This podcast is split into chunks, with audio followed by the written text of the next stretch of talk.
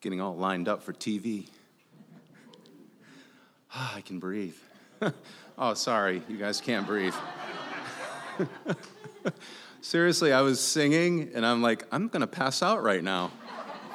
Uh, people would have thought, wow, like he's slain in the spirit, man. He's really, no, I just lost oxygen, didn't have enough.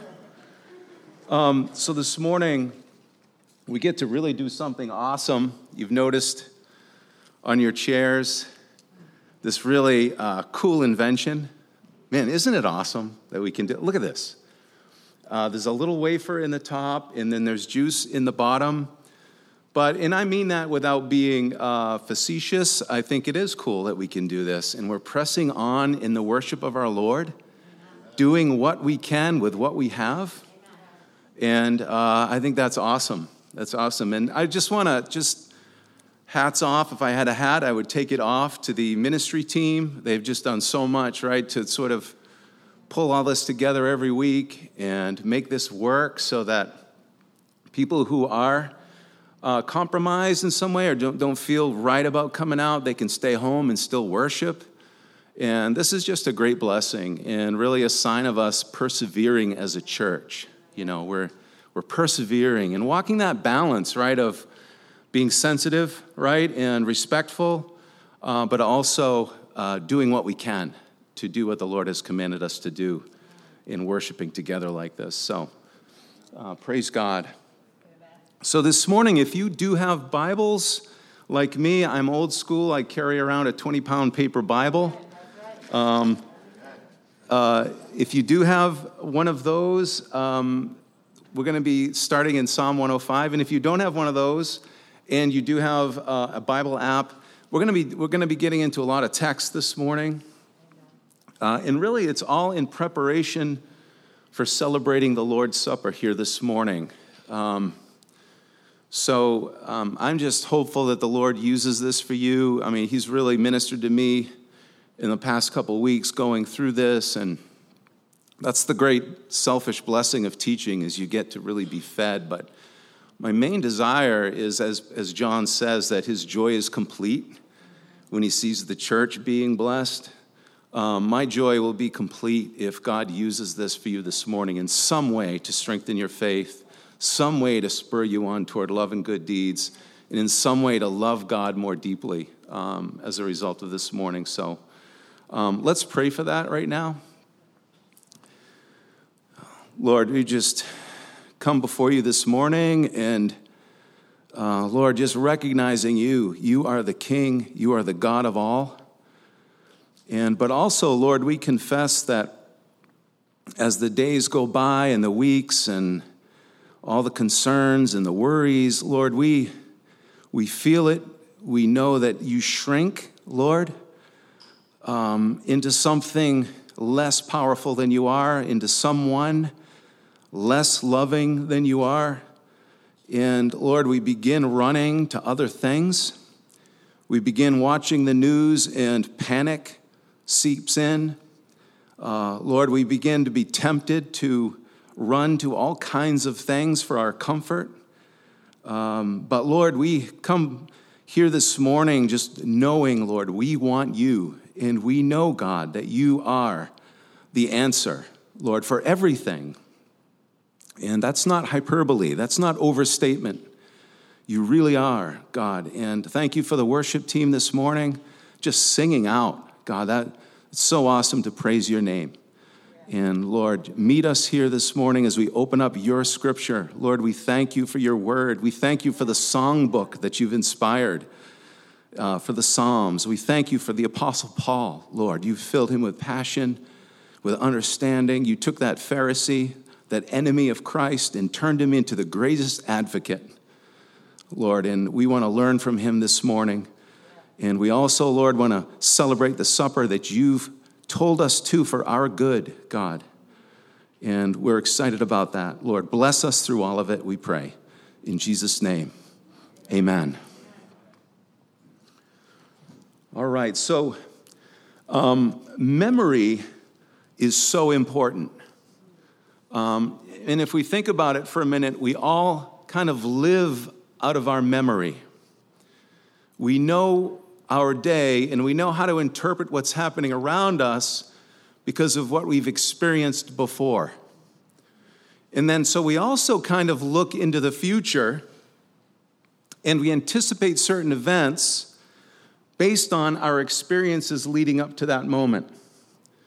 Okay, and I think that's probably true of all of us. We all live in that way. We live out of our memory, out of our remembrance. And God recognizes that. God has fully considered that.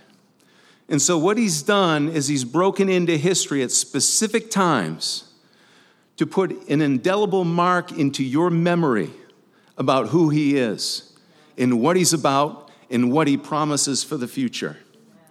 Because He knows that His people are going to live out of their memories.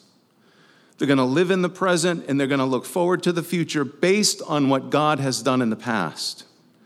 And so we see this powerfully. If you, if you and I'm going to I'm going to pitch a little bit for the old paper Bibles because I'm going to jump around a little bit, and I find that's much easier with a paper Bible. You can go here and there and everywhere. A little bit of an advocate, and I'm not paid by NIV or anybody, but I just like that because I feel like you can be in a bit of a mouse maze with a with a with a computer with a you know what I'm trying to say a Bible app. Um, anyway, enough on that. That's an old person's hobby horse.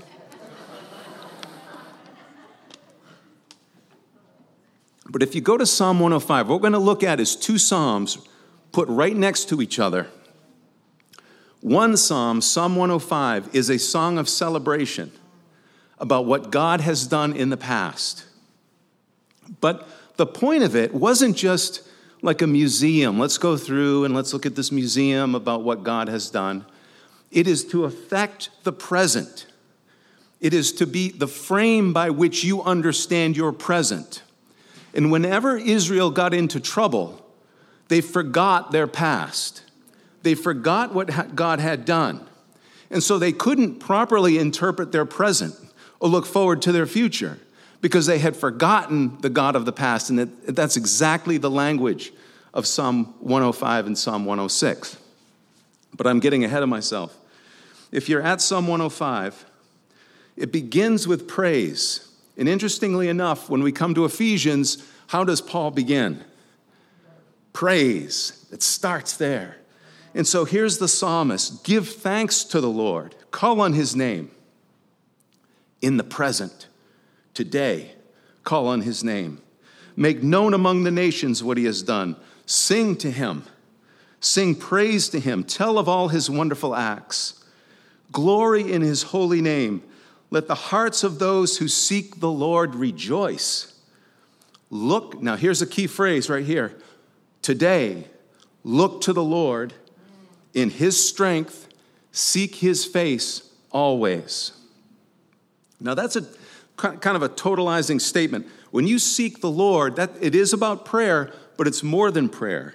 That is, live in God's will, God's ways, depending upon God's strength. All of that. You could look up seek and you would find all of that coming under the heading of seek. So when you hear seek the Lord, that means all of it.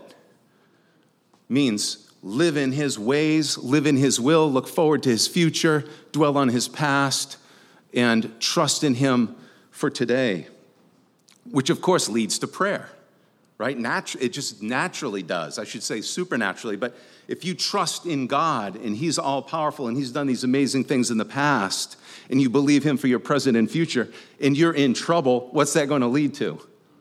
Prayer. That's why they, they talk about uh, prayer being the language of faith. It's, it's faith speaking, right? Because you go, you go where you're going to be helped.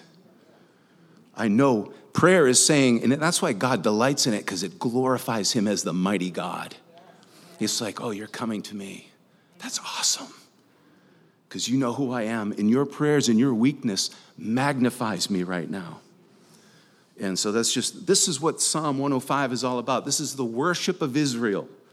And it's also interesting because it's enjoy God. It's like, don't just come to Him stating facts about Him, but come to Him stating truths that you delight in and enjoy, that you rejoice in. We're also going to see that in Ephesians as well. Paul doesn't write just a letter of theological truths, He's delighting in his God in that letter. Anyway, let's go on. Verse 5 Remember, there's a key phrase remember the wonders he has done. So, how do you look to the Lord in his strength and seek his face always? You remember the Lord in what he has done, his miracles and the judgments he pronounced. O descendants of Abraham, which we are those.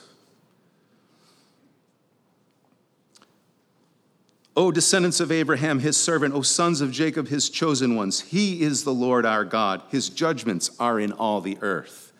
That's a statement of God's sovereign judgments that are now present in all the earth, including COVID 19, including racial strife in our country, including wars. His judgments are in all the earth. We interpret all things in the frame of God's power and sovereignty.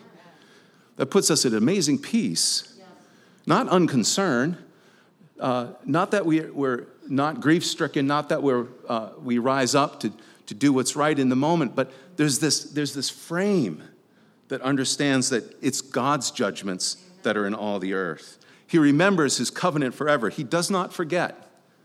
Now, I'm going to go through real quickly because what the psalmist does is he says, okay, who can I talk about that would really highlight this? And so he talks about Abraham being taken, one family out of a nation and just protected and provided for. And God covered, covered him with protection and provision, created a, a great nation from him. And then he talks about Joseph, who was, remember Joseph's story. You got to read, if you haven't read Joseph's story, because this, when you read the story of Joseph, you read about this God who is so crazy, amazing. Like, here's Joseph who's betrayed by his brothers, sent into slavery, right? And you'd think, wow, this is, wow. And for a long time, I don't remember exactly how long, but it was a long time. But then over time, and he's, he's falsely accused of sexual assault. You remember that, Potiphar's wife. And things get worse for him. They go from bad to worse.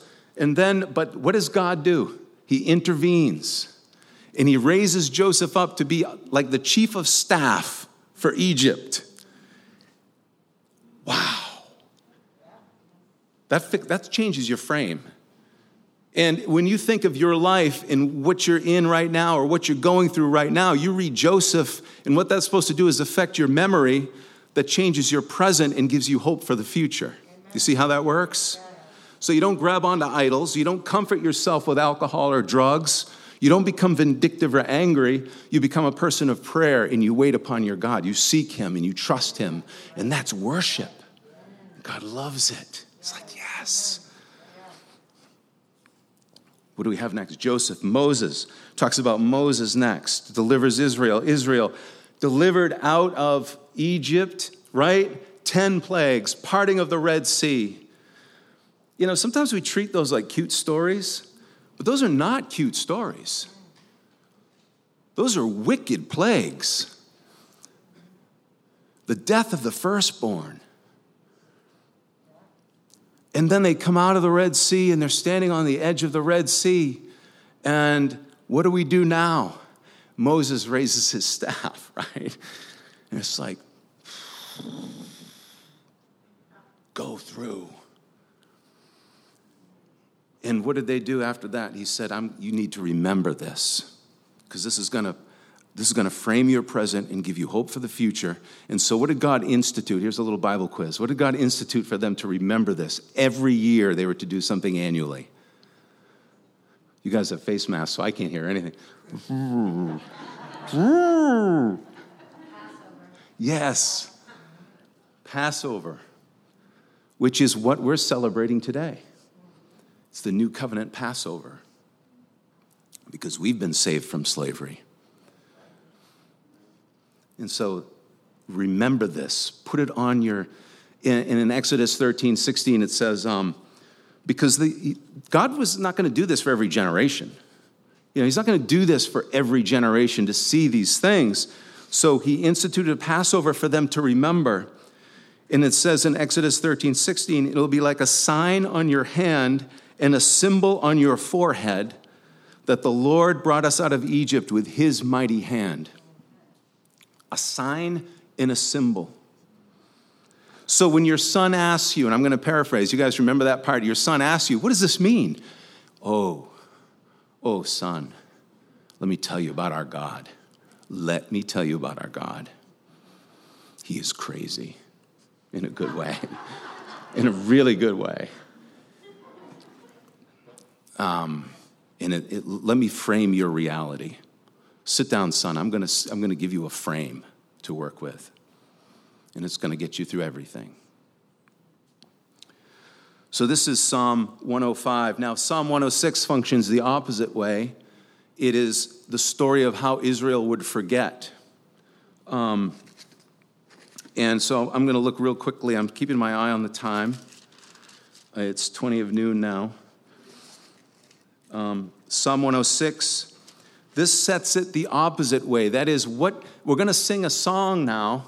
This is like, I don't know, like a Soundgarden song or, eh, you know, one of these dark grunge bands. This is set to the tune of grunge. You know, it's, it's here is how Israel will go astray if you forget. It's a song of what happens, it's a dirge. And it's all meant to invoke this idea that we need to remember, because if we don't remember, there's either two things you either remember or you forget. There's no in between. And so we want to remember so that we know who we are now in light of God's reality, and we don't forget that because that's going to guide our way. But notice um, it begins the same way give thanks to the Lord, for he is good, his love endures forever. But then it goes down to verse 6, kind of a, a moral lesson of, um, of misadventure of what, have, what has happened. Verse 6 We have sinned even as our fathers did. We have done wrong and acted wickedly. When our fathers were in Egypt, they gave no thought to your miracles. They did not remember your many kindnesses, and they rebelled by the Red Sea. Do you remember what that rebellion was at the Red Sea? God says 10 plagues they come out, they're standing by the Red Sea, and essentially Israel was cursing Moses. Like, why did you do this? We're about to die. That's rebellion. They had forgotten. Their present was not defined by their past.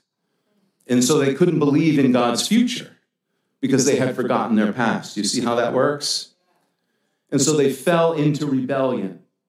Now we could chart this. I'm not going to take the time to do this, but this is what um, this is what now the psalmist does through 106 through each time of rebellion, each time of falling away. And notice when you read it on your own, notice the times that are mentioned that they forgot God, which is really to say they stopped having faith in the God of their present and future.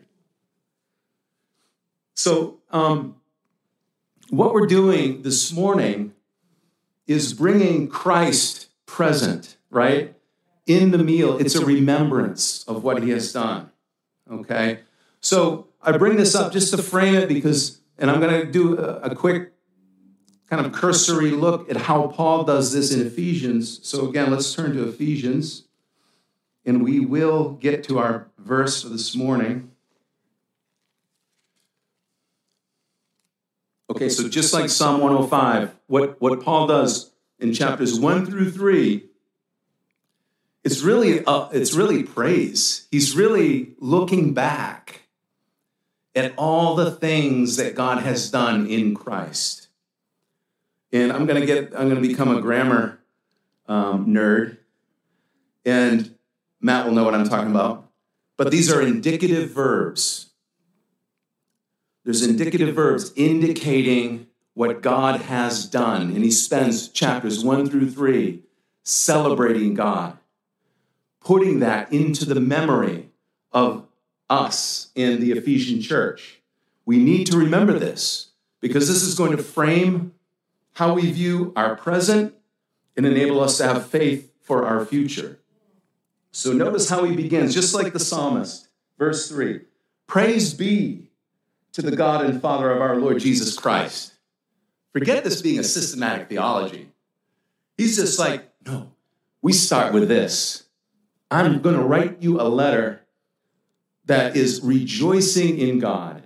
That's the first thing. Um, praise be to the God and Father of our Lord Jesus Christ, who has blessed us in the heavenly realms with every spiritual blessing in Christ. Verse 4 4. So this is like the pinnacle of the iceberg, right? Praise God. And then he goes into verse 4 4. And this is the base of the iceberg that sits below the water, right? What's poking up through is praise God, but what's below is sustaining that praise. It's giving reason for that praise, right? We don't just praise God for nothing. We praise Him for many things. And He's about to now go in for chapters one through three, are all the ways, or some of the ways at least, we praise God.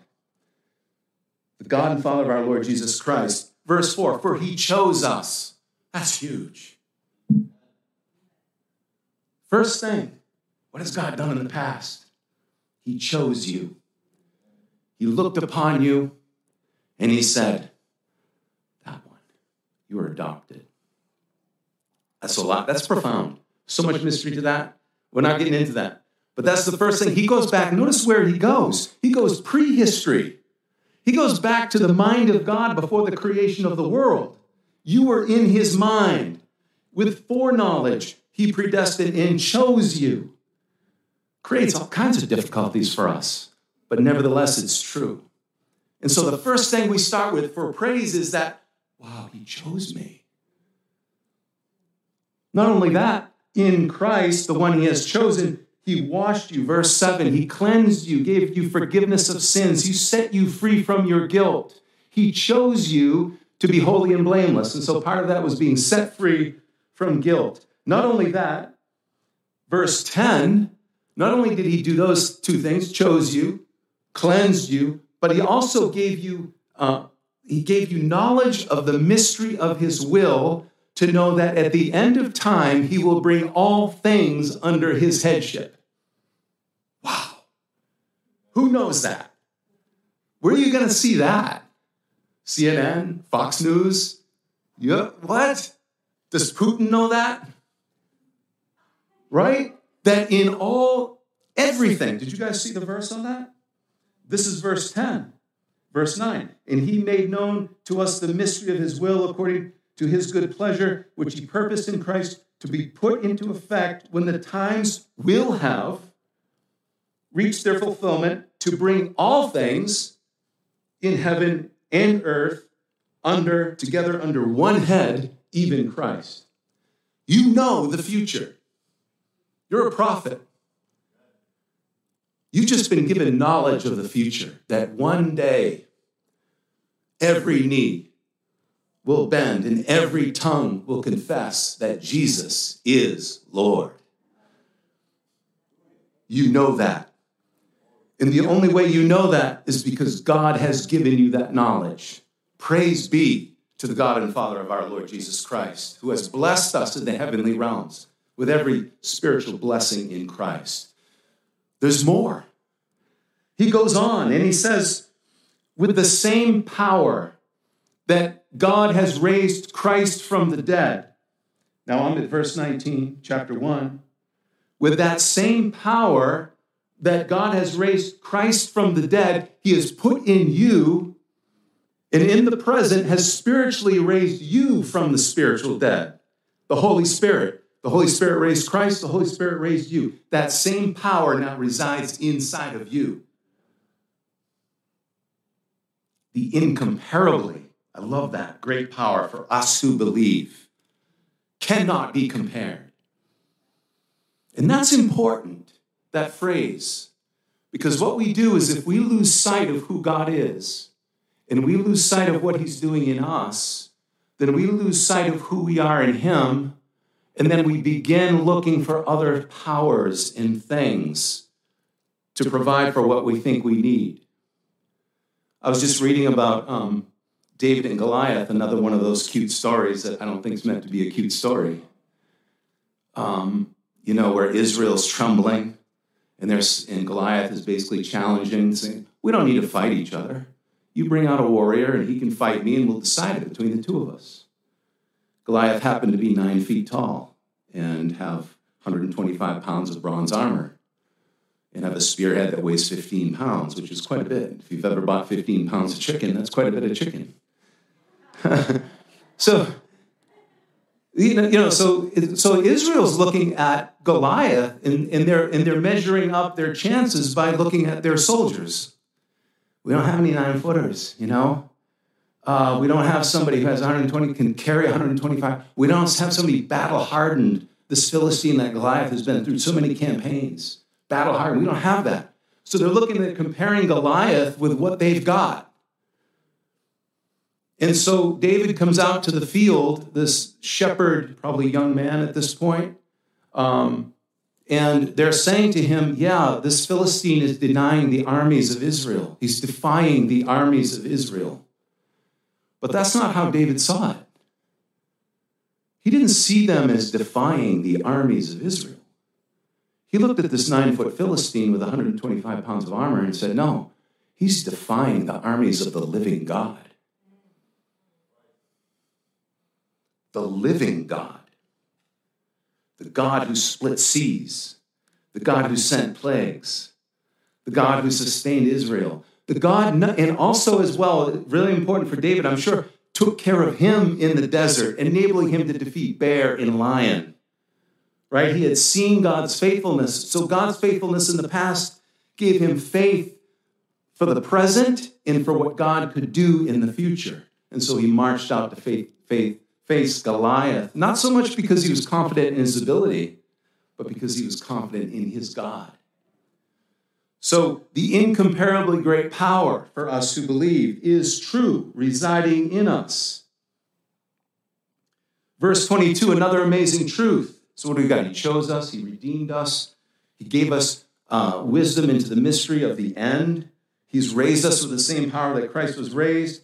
And also, verse 22, profound statement. And God placed all things under his feet and appointed him, that is Christ, to be head over everything for the church. Think about that.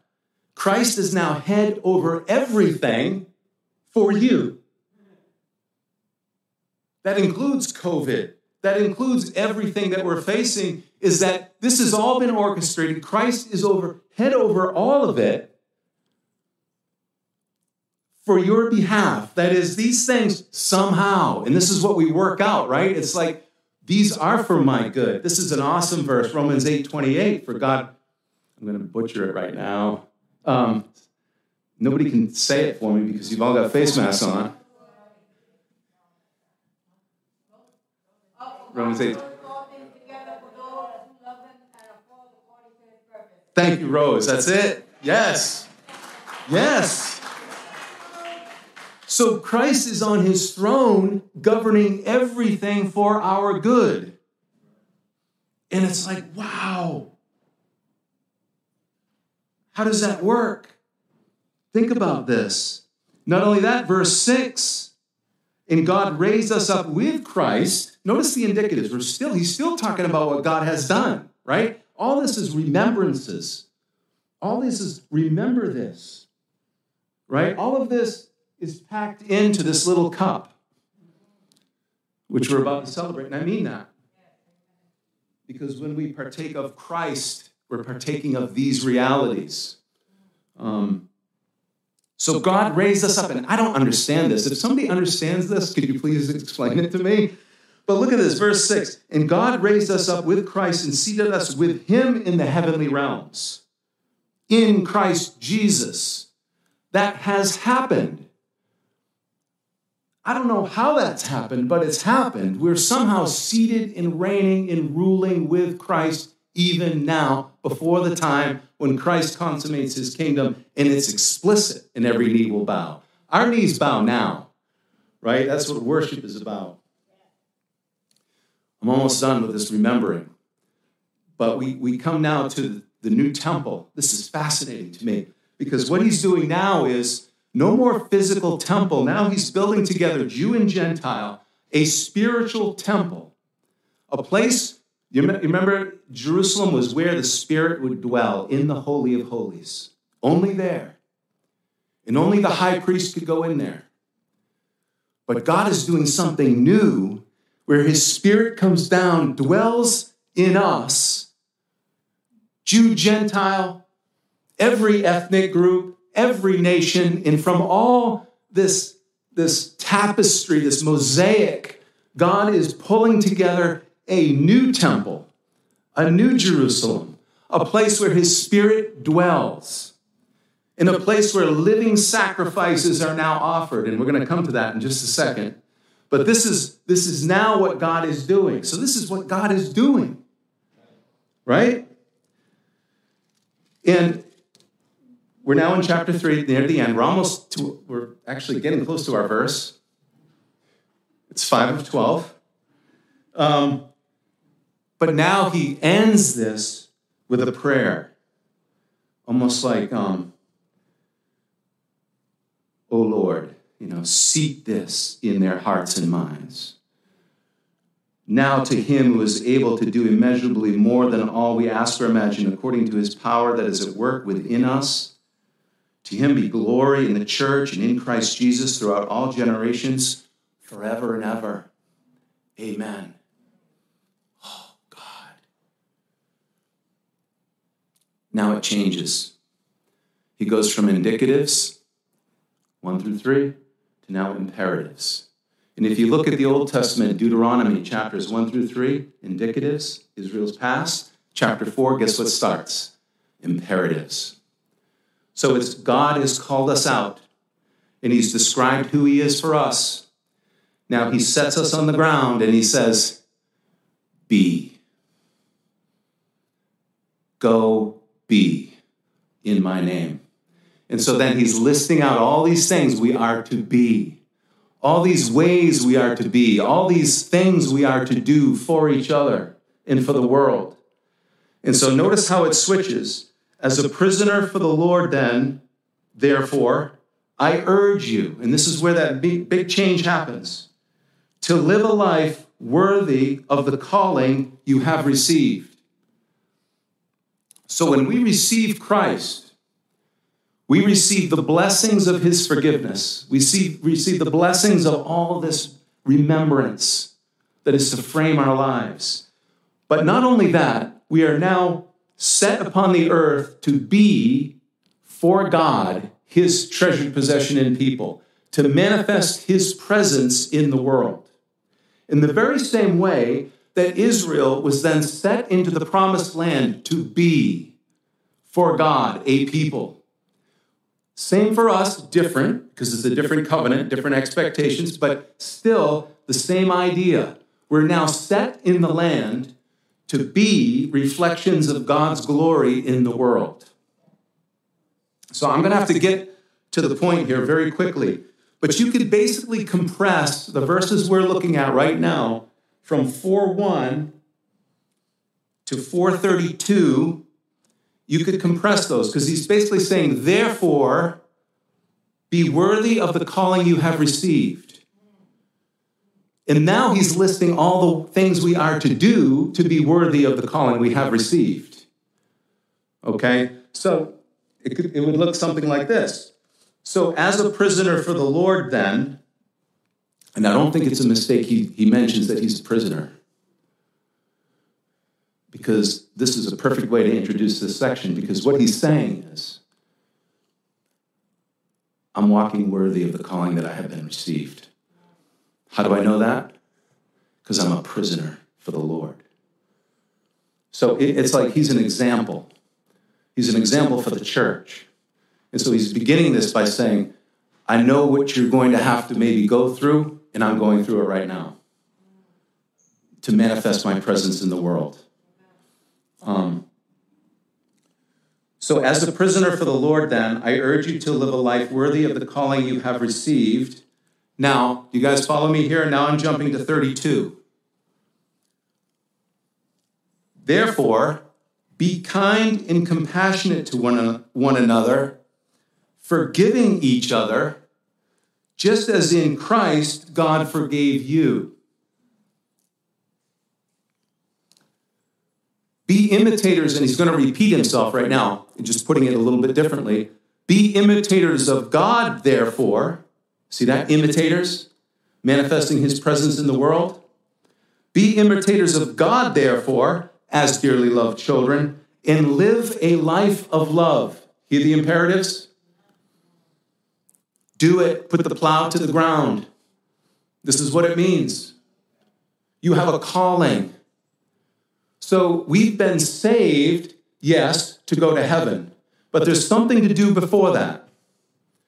We've been saved to be God's presence in the world, then we go to heaven.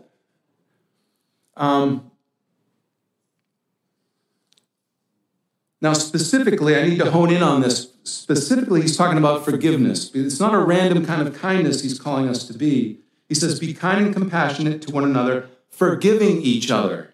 So that's the form of kind and compassionate he's talking about here. That is a specific kind. And it's a specific kind that after you've been hurt, it's, it's how do you love somebody after you've been hurt? How do you love somebody after you've been embarrassed? How do you love somebody after you've been um, shamed or you've been disenfranchised?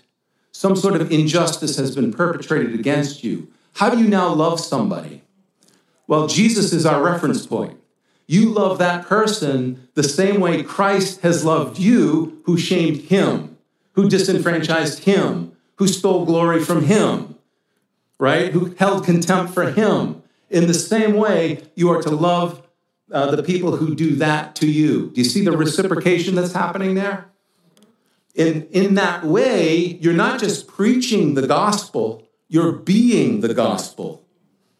You're modeling the gospel. You're a sign and symbol of the gospel.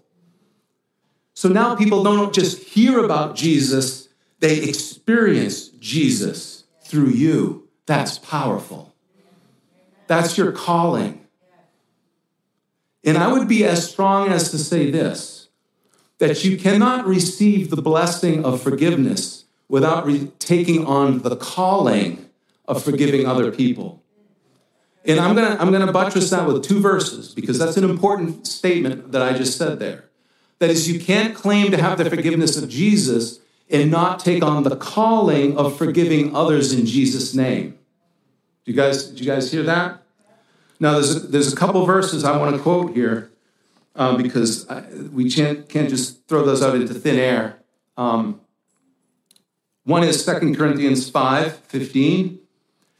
Uh, and he died for all, that is Jesus, that those who live shall no longer live for themselves, but for him who died for them. Do you hear that? So he died for all, not just so that people get to go to heaven, although that's true, but, he, but we're sort of jumping steps here.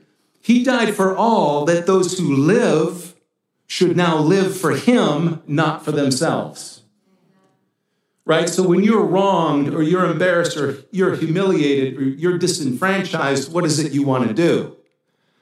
This is where the, the text eye for iron and tooth for tooth really resonate with me, right? Oh, yeah. You're going to regret doing that. You know, this, I think for all of us, we could say, yeah, you know what? Game on. You know, this is, you messed with the wrong guy. Right? Don't you want? Maybe that's just me. But I, I but this is like, no. That does not manifest the presence of Christ in this world. It's forgiving Jesus as you have been forgiven. And we could come back at it this way you have been forgiven in order to forgive others in Jesus' name. The very purpose of your forgiveness is that you be a forgiving person. Do you see that? And I think that's why Jesus can warn us from the Sermon on the Mount saying, if you do not forgive your brother from your heart, do you remember what he says? You will not be forgiven. I think that seals it.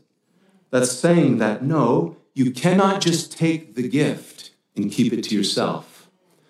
You receive the gift to give it to somebody else. That's the purpose. That's the point. And I think this is just, we've got to get this in us because this is what Jesus talks about in the upper room. Remember, he says, um, Remain in my love, you remain in my love if you obey my commands. My command is this lay your life down for one another. Um, and I tell you this so that your joy may be full. There's something special about that. It's like, yes, it's wonderful to know, and I'm, I do not want to underplay it because I know my past. It's wonderful to know that my sins have been wiped away. That's a wonderful thing. But what they're talking about here is the completion of that joy by experiencing the giving of the grace that you have received that's going to give you another kind of fullness of joy. A clean conscience before your brothers and before God that just lifts you. Because how can you think about it? You're a divided person, you're a double minded person if you say, Well, I enjoy the fact that God forgave me, but I'm not going to enter into the joy of forgiving my brother. I'd rather harbor resentment. I'd say that's an impossibility. In fact, John says that, doesn't he? How can you say you love God and hate your brother? How can you say you love God who you have not seen and hate your brother who you have seen? Those are strong warnings.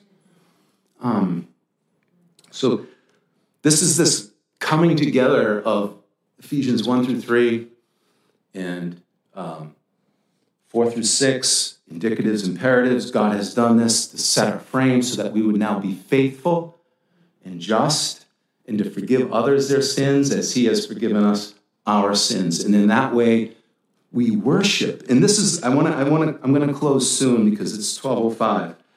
But if you go to chapter 5, this is the, this is the fragrant offering that rises from the new covenant temple. Okay, it's this, as we do this, these are now the offerings. Okay, we don't need to go to Jerusalem and butcher animals. That's over with. But there is a temple, there is a high priest, his name is Jesus. There is a one and only sacrifice, his name is Jesus. Um, and we ourselves now, as brothers of Jesus, raise up sacrifices. And to forgive is a sacrifice. And to pursue forgive, forgiveness is a sacrifice. And to um, because sometimes it involves hard things with brothers and sisters. You got to go through it. It's a hard thing, it's not easy.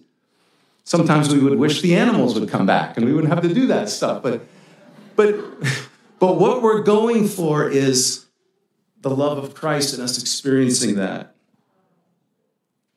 Be, uh, chapter 5, verse 1 Be imitators of God, therefore, as dearly loved children, and live a life of love just as Christ loved us and gave himself up as a fragrant offering and sacrifice to God.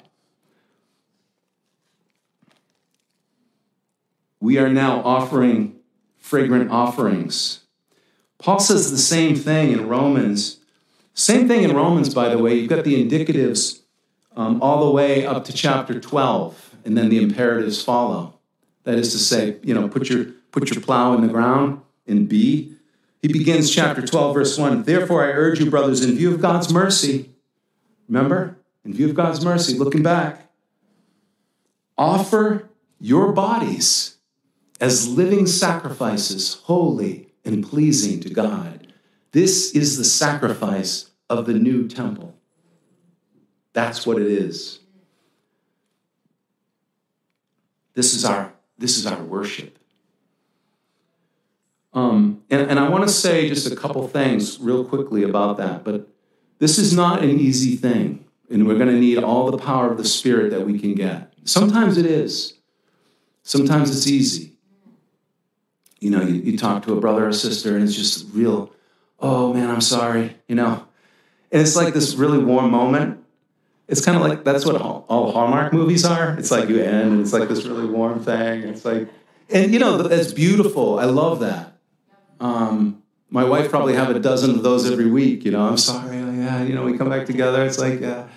Um, but then other times it's not that easy, um, and it's a risk. You know, it's like going into the promised land, and it's like, oh, should I do this? And you have to approach somebody, and you're not sure how it's going to go. It's a you don't know how it's going to go. And one of the things too is, is, it's humbling because you have to confess sort of a weakness. You're in kind of the weak position that I've been hurt right? That's humbling. And maybe I speak from a guy. We don't get hurt. You know? It's like I don't feel hurt. I don't want to be feel I don't want to talk about that stuff. But there are times it's like it's humbling. right? And so, but you want to bring peace. You want to bring healing. You want to bring Christ's healing. You want to be his presence in the world. So you humble yourself and you trust the Lord. You say, Jesus, I'm going in, and God, please work this. Please minister to him, minister to her, minister to me. Lord, if I need to see something, show me. Um, and so we work it out. Sometimes there are misunderstandings, and you work those things out. Other times, now you come away, there just isn't uh, forgiveness, there isn't uh, repentance. And I could talk more about that, but um, that's that's enough uh, for this morning. But thank you guys for for listening. And now we're going to celebrate.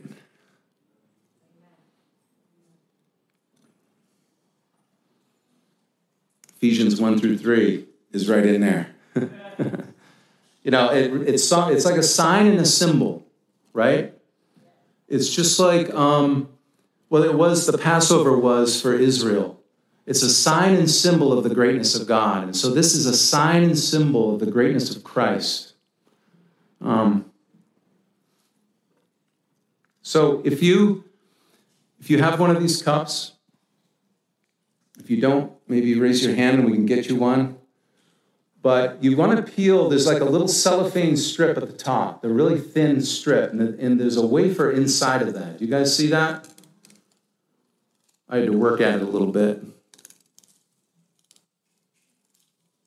Okay.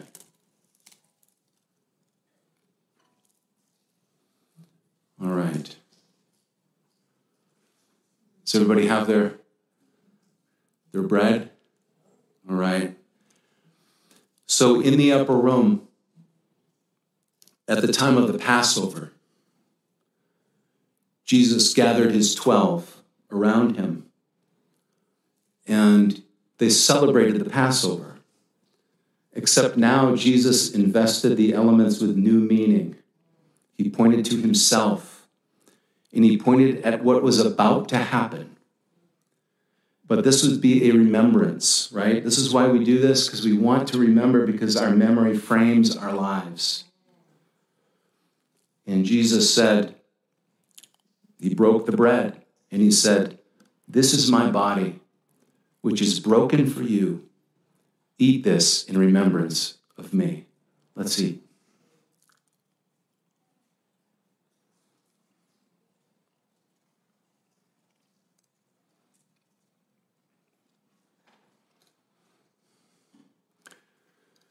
And if you peel back the, this is like a creamer.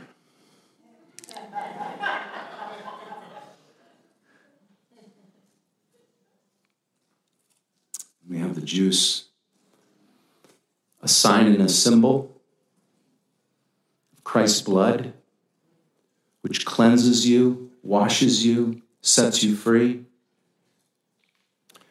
So after the Passover meal, Jesus took the cup, the cup of blessing, and he said,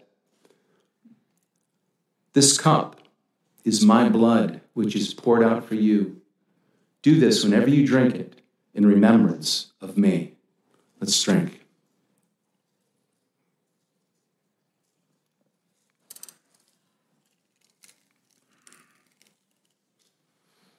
And you know what they did after that? They worshiped.